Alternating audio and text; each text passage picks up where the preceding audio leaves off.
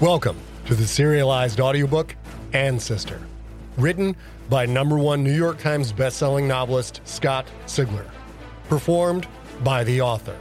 Ancestor is also available in print, ebook, and unabridged audiobook. For links to purchase any version, visit scottsigler.com slash ancestor. Book 3 Black Manitou Island. November 9th. Flyby. The sun just breaking free somewhere behind its tail, the C 5 approached Black Manitou Island, a tiny sliver of white, brown, and green in the midst of Lake Superior's glittering blue splendor. Colding sat in the observer's seat. Sleep fuzzed his eyes. His axe cut hurt. Here you go, Cappy said, and put a half full styrofoam cup of coffee in his hand. Thanks, Colding said, and thanks for the shirt and jacket. Cappy ticked off a little two fingered salute, then walked out of the cockpit. Colding set the coffee down, keeping an eye on it so it wouldn't spill while he opened the manila folder. The liquid vibrated in time with the C5's engine hum. He took a sip, strong brew, and looked out the front canopy. They were so low, the sun sparkled off white capped waves, creating a miles wide cone of flashbulbs reflecting the morning light. Middle of freaking nowhere, Alonzo said. And they call these things lakes? I've seen smaller oceans. That's why they call them the Great Lakes, kid, Sara said. I can't believe you've never seen them. You gotta get out more. Right, Alonzo said. Because Michigan is high up on my list of tourist spots, especially Detroit. Most of the state is just fine, Sara said. I grew up near here, town called Sheboygan. Alonzo nodded. You grew up here? Yeah, that explains a lot. Sara flicked out with her right hand and slapped Alonzo's shoulder. He laughed, then turned in his seat and called back to Colding. How about you, bro? Where you from? Uh, Georgia. Little town outside of. Let's just land the plane, shall we? Sara said. Colding leaned back. Alonzo let out a long whistle. They were at least five minutes from landing, but no one mentioned that. Seems Sara wanted to keep the conversation all business, at least where Colding was concerned. From the observer's seat, Colding had a stunning view out the front canopy. Black Manitou Island looked mostly white, dotted with patches of brown and green. The island ran almost perfectly southwest to northeast. Colding referred to the map in the manila folder. Ten miles from tip to tip, three miles across at the widest point. Deep bays and fjords made it resemble a tropical archipelago. A wide sandy beach surrounded the coastline. Alonzo affected a southern drawl. How close is the nearest goddamn town? Donna near, near, near, near, near, near, near. This is Michigan, you idiot, Sara said. Put away the deliverance banjo. Colding checked the map again. You won't be doing much partying with locals. Closest town is Copper Harbor, about three hours away by boat. Alonzo groaned. Oh, how far by plane or chopper? Irrelevant, Colding said. Once we land, no air traffic off the island. Fuck, Alonzo said. Looks like I'll be dating Rosie Palms and her five friends for a while. Wrong girl, Sara said. Round here, we call that dating Miss Michigan. Colding kept flipping through the folder. It's a bit more accommodating than it looks. Says here the place used to be a four star resort. Marilyn Monroe supposedly stayed there. The island grew in size, now filling the forward horizon. No radar, Alonzo said. They have an airstrip and no radar? Uh, Colding flipped through more pages. They only turn it on for landings and takeoffs. Dante doesn't want anyone wondering why an island in the middle of the lake has functioning radar. As if on cue, a small ping sounded through the cockpit. Radar, check, Sara said. Looks like they're ready for us. Colding leaned forward again. Fly the length of the island before we land. Please, Sara said. Colding looked at her. Please what? Fly the length of the island, please. Sara continued to look out the window, never turning to meet Colding's eyes. Until we land, I'm in charge, remember? Alonzo looked at Sara, a funny expression on his face. He craned his head to look back at Colding, as if to say, What's that all about? Colding just shrugged. Eyes on the boat, Zoe, Sara said. Alonzo turned back to his normal position. So this was how it was going to be. Well, once on the island, there was plenty of room to steer clear of this woman. Captain Purnam, Colding said, if it wouldn't be too much trouble, could you kindly fly the length of the island before landing? Please. Why, it's no trouble at all, Sara said. Standard procedure, really. You didn't even have to ask. Alonzo gave her that funny look again, then shrugged and turned back to his duties. Sara took the C5 north, wide of the island, then banked back and closed in on the northeast tip. Colding traced their path on the map as the C5 flew over. Rapelje Bay split the northeast end of the island into a pair of mile long, snow covered tongues. Rocks peeked through the snow in many places, brown and gray or black with fresh snowmelt. An inch or two of powder covered the ground, clumped on the bare branches of oaks and poplars, and weighed down the boughs of thick evergreens. Just past the bay, they flew over a neat little farmhouse and a good sized red barn with a black tar shingle roof. Gray shingles spelled out the word Ballantine in five foot letters. Colding saw cows milling about a snow dusted pasture outside the barn, then a running flash of something small and black. Probably a dog. A road led away from the barn. The C5 seemed to fly down the road's slightly curving length. To the left of the road, he saw fields long since grown fallow, spotted here and there with young poplars and pines. To the right, the island's center ridge angled up a good 500 feet. In the dead center of the island, a square wooden tower rose up from that ridge like a small cabin on tall stilts. Next to it stood a thin, metal frame communications tower painted in red and white two boxy devices mounted high in its sides. At the top, a compact radar array spun in a steady circle. Alonzo pointed at the wooden tower. What's with the Smokey the Bear action? Colding flipped through the folder. It's an old watchtower. Has an air raid siren and everything. The metal tower has a secure satellite uplink to Genada, and a jammer that blocks all communications in or out. A jammer? Sarah said. Then how do you talk to someone on the other end of the island? Regular old telephone poles, Colding said. Totally self contained, not connected to any outside system. Look on the right side of the road. Landlines run into all the buildings. All the occupied buildings, anyway, which looks like a total of five, including the hangar. Five houses, Alonzo said. Yeah, this place is jumping, all right. They passed the island's center, leaving the two towers behind. To the left, Colding saw an idyllic little harbor on the southeastern coast. Blocks of jagged granite surrounded the island, peeking up just past the water's surface. Only the approach into the harbor looked clear. Massive piles of broken concrete and big rocks made up the harbor wall, turning the endless Lake Superior waves into minor chop. A large white fishing boat, maybe a 30 footer, sat moored to a long black dock. Along the road, Overgrown trees crowded in among scattered houses.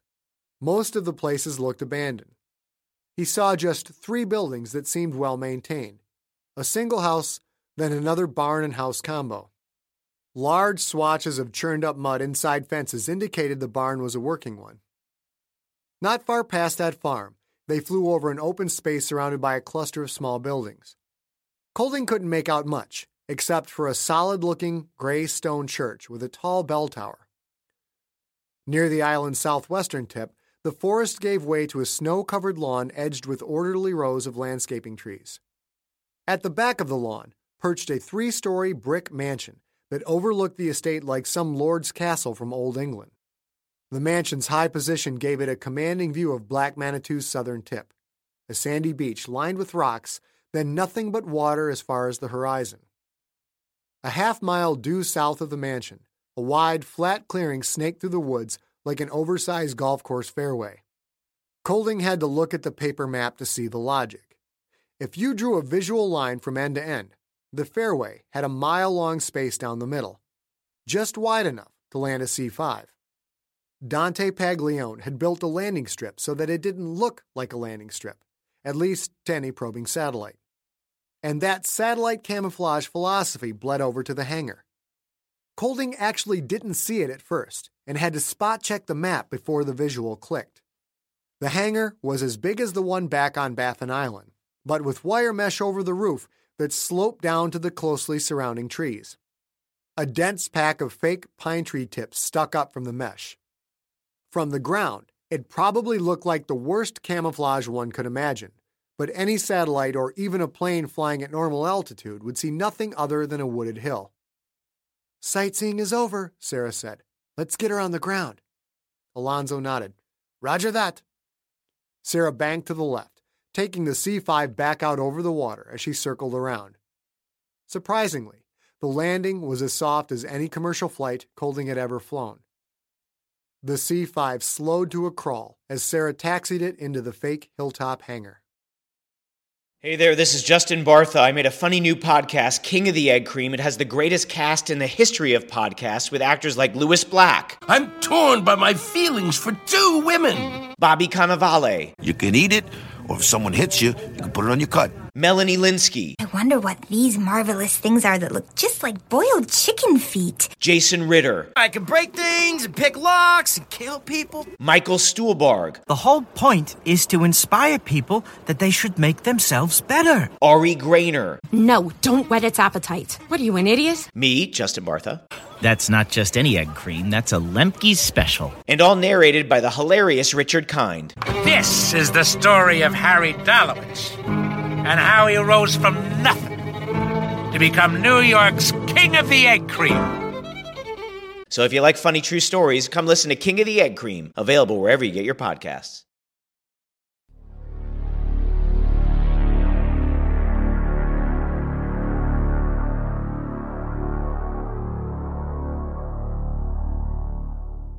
November 9th. How's it going, eh? As the C 5's turbines idled down, the twins lowered the rear ramp and PJ Colding walked out of the plane. The place looked and felt oddly familiar. Another big ass hangar, cattle stalls on one end, big ass open doors looking out into a snowy landscape. And, of course, a fuel truck. He made a mental note to find someplace else to park it. Just as his feet hit the hangar's concrete floor, a black Humvee and a beat up old red Ford F 150 pulled into the cavernous opening. A painted logo on the Hummer's hood read Otto Lodge. Two men stepped out, both wearing black parkas with the Lodge logo embroidered on the left breast. Colding recognized the men from their personnel pictures in the folder Magnus had given him Clayton Detweiler and his 30 something son, Gary. Clayton maintained the mansion and most of the island. Gary was the driver of the boat the C 5 had flown over on the way in, and was also the island's only regular connection to the mainland. The Ford truck produced three more people a taller man almost Clayton's age, and a man and a woman in their early 30s. Colding recognized them from the personnel pages as well Sven Ballantine, James Harvey, and Stephanie Harvey, respectively. Clayton walked up and extended his hand. He moved with the hitch of an overweight older man plagued by a bum hip. His every other step brought the clinking of metal from the plus sized keyring hanging from his belt. The way he carried himself, the sound seemed more like the clinking of a gunfighter's spurs than the jangle of a janitor's keys. Colding shook the offered hand, feeling the man's rough skin and thick calluses. Welcome to Black Manitou, eh? Clayton said. Clayton Detweiler, you must be Colding. Colding couldn't place the man's accent. He never heard anything quite like it. Clayton wore a scowl so deeply entrenched with permanent wrinkles it might have been the only expression the man had ever shown. A three day growth of bristly gray beard made the wrinkles look deeper, more defined. His thick gray hair was combed straight back, looked oily wet, and smelled of Brylcreem. Spots of dirt, grease, and what appeared to be several mustard stains dotted his black down jacket. Nice to meet you, Colding said. He turned to the younger Detweiler. And you must be Gary, our link to the mainland? Gary nodded and shook. The guy looked like a living Abercrombie and Fitch ad. His parka was fresh and clean. Oakley sunglasses hung from a cord around his neck. A deep tan covered skin that was already turning leathery. He wore a hemp necklace and a small gold loop in his right ear. Gary had a little bit of an odd, rich smell about him, something that Colding knew but couldn't place. Colding shook hands with Sven and James. Each managed a 50 cow backup herd. Sven was a heavy-set older man, perhaps 60, his old-fashioned mustache and sandy blonde hair liberally peppered with gray. The mustache mostly hid a rather disturbing crop of nose hairs. Mostly. Sven looked like he should be riding shotgun with Sam Elliott in some old western. James had the big necked look of a former football player, a lineman, not a quarterback, and could have been a poster boy for the phrase corn fed. Stephanie had a wide eyed smile and, of all things, curlers in her red hair. Colding reached out to shake Stephanie's hand, but couldn't because she thrust a saran wrap covered plate at him. Brownies. Here you go, she said in an accent just like Clayton's. My family recipe, eh? Uh, thanks. Colding took the plate. James poked his wife in the shoulder. Since when is our family named Duncan Hines? Stephanie put her hands on her hips and gave her husband a dirty look. I'll have you know I put into walnuts. You're a walnut, James said. Your face is a walnut, Stephanie said. Clayton rolled his eyes. Oh, for Christ's sakes, you two put a sock in it. You're a sock, Gary said. He didn't have the strange accent, just a normal Midwestern twang. Clayton shook his head in annoyance. Sweet Jesus, all of you shut your pie holes. Well, there you go, Mr. Colding. You just met everyone on Black Manitou Island, population five. Time for all of us to get back to work. I just wanted to have you meet everyone so you wouldn't be asking me stupid fucking questions all goddamn day. Actually, Clayton, there's a lot I need to know. Looks like you guys take great care of the mansions and the grounds. What, you're surprised? Clayton said. You thought an old hick like me couldn't take care of business? This just wasn't Colding's day for making friends and influencing people. That's not what I meant at all. I've been in charge here for 30 years, eh? Clayton's eyes narrowed beneath bushy gray eyebrows. Just 'cause Dante said to take care of you don't mean I snap to your orders like a trained dog. You got it? Gary rolled his eyes, as if he'd heard his father's shitty attitude a million times before. The others looked around uncomfortably. Now hold on just a second, Colding said. We need to set a few things straight right now. Before Colding could continue, Clayton looked away, up into the C5's rear cargo door. Colding heard light footsteps on the ramp. Hey, Peach, Sara said. Who are your friends? We were clearly having a conversation here, Clayton said. Who the hell are you, eh? I'm the pilot, eh? Sara said, her voice a perfect imitation of Clayton's accent. Clayton leaned back a bit, the scowl still on his face. You making fun of the way I talk? Sara laughed. Only a little bit. I grew up in Sheboygan.